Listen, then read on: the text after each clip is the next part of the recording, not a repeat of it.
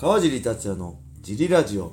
はい皆さんどうもです、えー今日も茨城県つくば市並木ショッピングセンターにある初めての人のための格闘技フィットネスジムファイトボックスフィットネスからお送りしています、はい。えーファイトボックスフィットネスでは茨城県つくば市周辺で格闘技で楽しく運動したい方を募集しています。はい。体験もできるのでホームページからお問い合わせをお待ちしてまおす願いします。よはいそんなわけで小林さん今日もよろしくお願いします。ろしくお願いします。さあどうですか？いきなり小林さんに。もうこれでいこうか小林さんいる時ね。さあ小林さんどうですか？今日は。なんかありました？なんかもう日々暖かくなってきて。あそうなんです。花粉何でも出てくるな。花粉症がってすいう会員さんいるんですけど。どはいで自分もあの結構多分ひどい方の花粉症ではいはいはいはい。鼻がなんか喉とか痒いとかないんですけど鼻が結構やられてっていうタイプなんですけど今年はまだ全然あ僕も。全く一緒。はい、からなんか来てる来てるって言われるんですけど全然来てる感はなくて。これね、はい。あの僕奥さんに言われて気づいたんですけど、はい。僕が一番花粉症きつかったのがはい。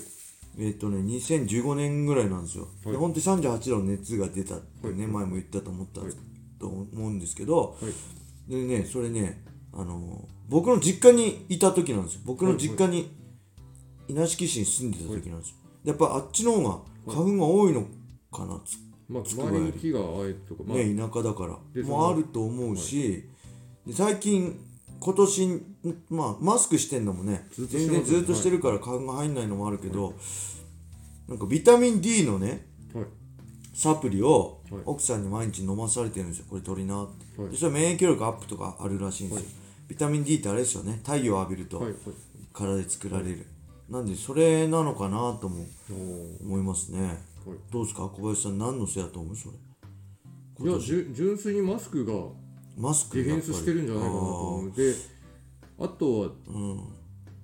あれですねそのなんでだよって会員さんには言われるんですけど、は一応あのちゃんと調べていただきたいんですけど、はい。東洋医学の考え方だと、はい。花粉症っていう状態は、はい。なんかその冷え性とかと一緒で、はい。腸内の温度が低い状態でさ体のバランスを崩して腸内環境とかが悪いとっていうことらしい。で冷え性もそのなんか腸の温度が低くなっちゃって末端までエネルギーがいかないみたいなのがその東洋医学の考え方とあるらしいんです。その西洋のその手術とかいう考え方はまた別なんですけどど。なんでその東洋の場合はお腹を温めてうん。水分を取ってその腸内環境を良くする方がはい。その花粉症とかに効くよっていうのうで、でそんな中、えー最近飲むヨーグルトにハマってましてで朝ご飯を食べてはで朝ベースブレッド食べて、まあ、ちょっと時間空いちゃうんですけど、はい。その後飲むヨーグルトをよく飲んでるんいで R1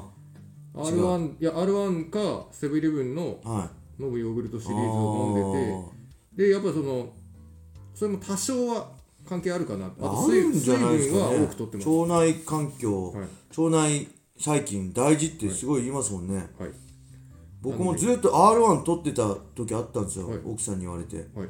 あのインフルエンザ流行った時、だいぶ前ね。はい。で T ブラッドの新年会ではい。1月に取ってた頃に一人ね、えー何でしたっけ？あのお腹下す。ノロウイルス。ノロウイルスみたいなのななのに来やがったやつがいて、みんななったんですよ、はい。ピお腹。はい。俺なんなかったんです。僕とおー。ほんと僕ぐらいしかなんなかった人いなくて。はい。いなくて。だそれ R1 なのかな？ってちょっと思ったんですよね、そうです結構大事ですよね、ヨーグルトも。絶対、そのいいと思います。うん。だからその流行りのなんか健康法とかは大体パッて出てこうパッて伝われていくんですけどヨーグルトとかずっとこう発酵食品ですよねはい定番であるんで、はい、納豆とかね。納豆とかうん。はいそういうの食べた方がいいですね。はい。はい。さすがもうフリートークだけで 半分いっちゃいましたよ。これすげえな小林さん。とりあえず何のあれも前振りもなく振っても5分話しちゃってね、えー僕も頑張ります、はい。えーじゃあレターいきましょう。あ、はい。レターがね最近少なくなってきたんで、はい。皆さん僕の言いたいこと分かりますよね、皆さんこれ聞いてる皆さん分かりますよね？はい。どんどんお待ちしてます。お願いします。はい、それでは川尻さん、小林さん、こんばんは。こ。んばんは。えーラジオネーム、ぷぷまるです。はい。いつも楽しく聞かせていただいています。はい。本日は煽り V について質問させてください。はい。えー以前、煽り V は日本 MMA 界の司法というお話がありましたが、はい。本当にそうですよね。はい。えープライド、ドリーム、ライジンと、いつも煽りやオープニングを見るたび、鳥肌が立つほど興奮しています。はい。興奮します。この RV の中で、はい。選手同士のやり取りがうまく会話になっていることがありますが、はい。これは何度も撮影をするのでしょうか、はい。相手はこんなこと言ってますがどうですか？など撮影スタッフに聞かれるのでしょうか、えー、煽り V 撮影の裏側や印象に残っている煽り V の撮影があればぜひ教えてください、はい。長文になりすみません。これからも毎日楽しみにしています。はい。はい。ありがとうございますこれね、はいそう、煽り V は日本 MMA 界の司法ではなく、佐藤大輔の煽り V は日本 MMA 界のし司法ってことですね。はいえー佐藤大輔です。やっぱすごいのは大輔さんです。はい。はいやっぱ半端じゃないですね、クオリティも何も。はいうん、あ、立木さんのね、はいあの、二人の声は立木さん。はい。で、これね、よくありますね。RV の中で。相手がこうい、選手はこういった、相手がこういうみたいな。ああれいいですねそれは、まず、えーっとね、まあ、スタッフ誘導です。で、これやっぱりうまいのは佐藤さんですよね。佐藤さんが、あのーなんかそういう、例えばこういろいろ質問してくるじゃん。そういうの多分もうこう、練ってるんですよ、構成を。はい例えばこういう風にやりたい。はい。で多分それに乗ってくる人もいるし乗ってこない人もいると思うんですけど、はい。あこういうこと言いたいんだな言わせたいんだろうなっていうのを、はい。僕はもうガンガン乗っちゃうんで あさ佐藤さんに任しとけば盛り上がるし、はい。まあ、佐藤大輔が僕だったりね青木真也だったりのキャラを作ったっていうのもあると思うしはい。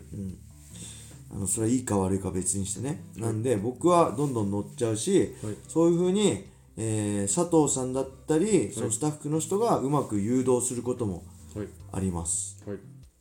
うん、でちなみに、はい。えっ、とねまあ今雷神であれば、い。えー記者会見あるじゃないですか、はい。で記者会見の時にあのー、何でしたっけ。こう真っ暗い中で顔だけ映ってるような感じで裸で男裸でとか、はい。あの何でしたっけ、まえー、アマゾンの松本人志の、あのー笑っちゃいけないやつねあれと同じような構成であれも佐藤さん撮影してるんですよね、えーはい。何でしたっけ？忘れちゃいました。ごめんなさい。で、えーあドキュメンタル。そう。ドキュメンタルも佐藤さん撮影してるんで、えー同じような構成で撮ってますよね、はい。それがお互い選手1個ずつ撮るじゃないですか。はい。ともう一つ、まあ煽り V の撮影として、えー普段のまあ練習とかを撮影に来るんで、まあ2回基本的にチャンス撮影のチャンスがあるんでそこでうまく構成してるんじゃないですかね。会見の時こう言ったからじゃあこういうこと聞いてみようとか。うん。いろいろありますね、でちなみにですけどもうこれバレてるみんなまあバレてると思うんですけど、はい。えー僕らがあのねあのーまあゴミ選手とかとねやってた頃で僕まだ知らなかったんですけど、はい。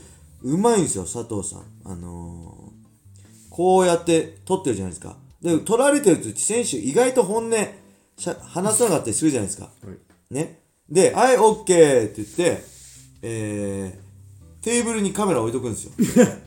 でそれけど赤いランプついてるんですよ録画ランプ。でそこで佐藤さんとのおしゃべりプライベートなおしゃべりみたいな。はい。でそでそこで本音を言うじゃないですか、はい。それ撮っててそれ使われるんですよで僕はそれ気づいてたからあんま僕はね、はい。あんまあれだけどゴミ選手ゴミちゃんなんかよくあったじゃないですか。なんか目線カメラの方見てないけど、まあかすりもしねえよとかなんか僕の時もあったしね、だからそういうのって絶対これあれだな。あの佐藤さんこう、違うとこ置いて撮ってるなっていうのねすごいあります。そういうあのテクニックも ありますね、はい。だからこそ本音が喋って、えー試合が盛り上がるっていうね、うん。はいでちなみにあれですね。えっ、ー、とねそのプライドショック。2006年のプライドショック。フジテレビショックね、はい。えーフジテレビがプライドから撤退した後の、はい。一番最初の大会は多分2006年8月のねプライド武士道名古屋大会だったんですよ。はい。でそこは当時佐藤大輔さんっていうのはフジテレビの社員だったんで、はい。えーフジテレビが引いちゃったら煽り V 作られなかったんですよね。はいで僕とクリス・ブレナン戦った時のはい。煽り V は、はい。えー佐藤さんでもなくはい。声が立木さんでもない。はい。初めてのプライドでの煽り V でした、はい。でそれでいつタイムでしたっけ？ん？なんとかタイム。っていう煽り V の曲を使われたんですけど、はい。それが時々ねジムで小林さんが流してくれる音楽で、はい。えー流れるんですよ。はい。それを聞くとああの時のプライドショックって思いあの煽り V を思い出しますね。クリス・ブレナン対川尻達也の。よもしよかったらはい。えー YouTube にあるかもしれないんで、はい。もうないのかな？探してみてください、はい。ニコニコにあるかもしれないですね。はい、レターありがとうございました、はい。えーどしどしねお待ちしております。レター。それでは今日はこれで終わりにしたいと思います、はい。皆様良い一日を。またねー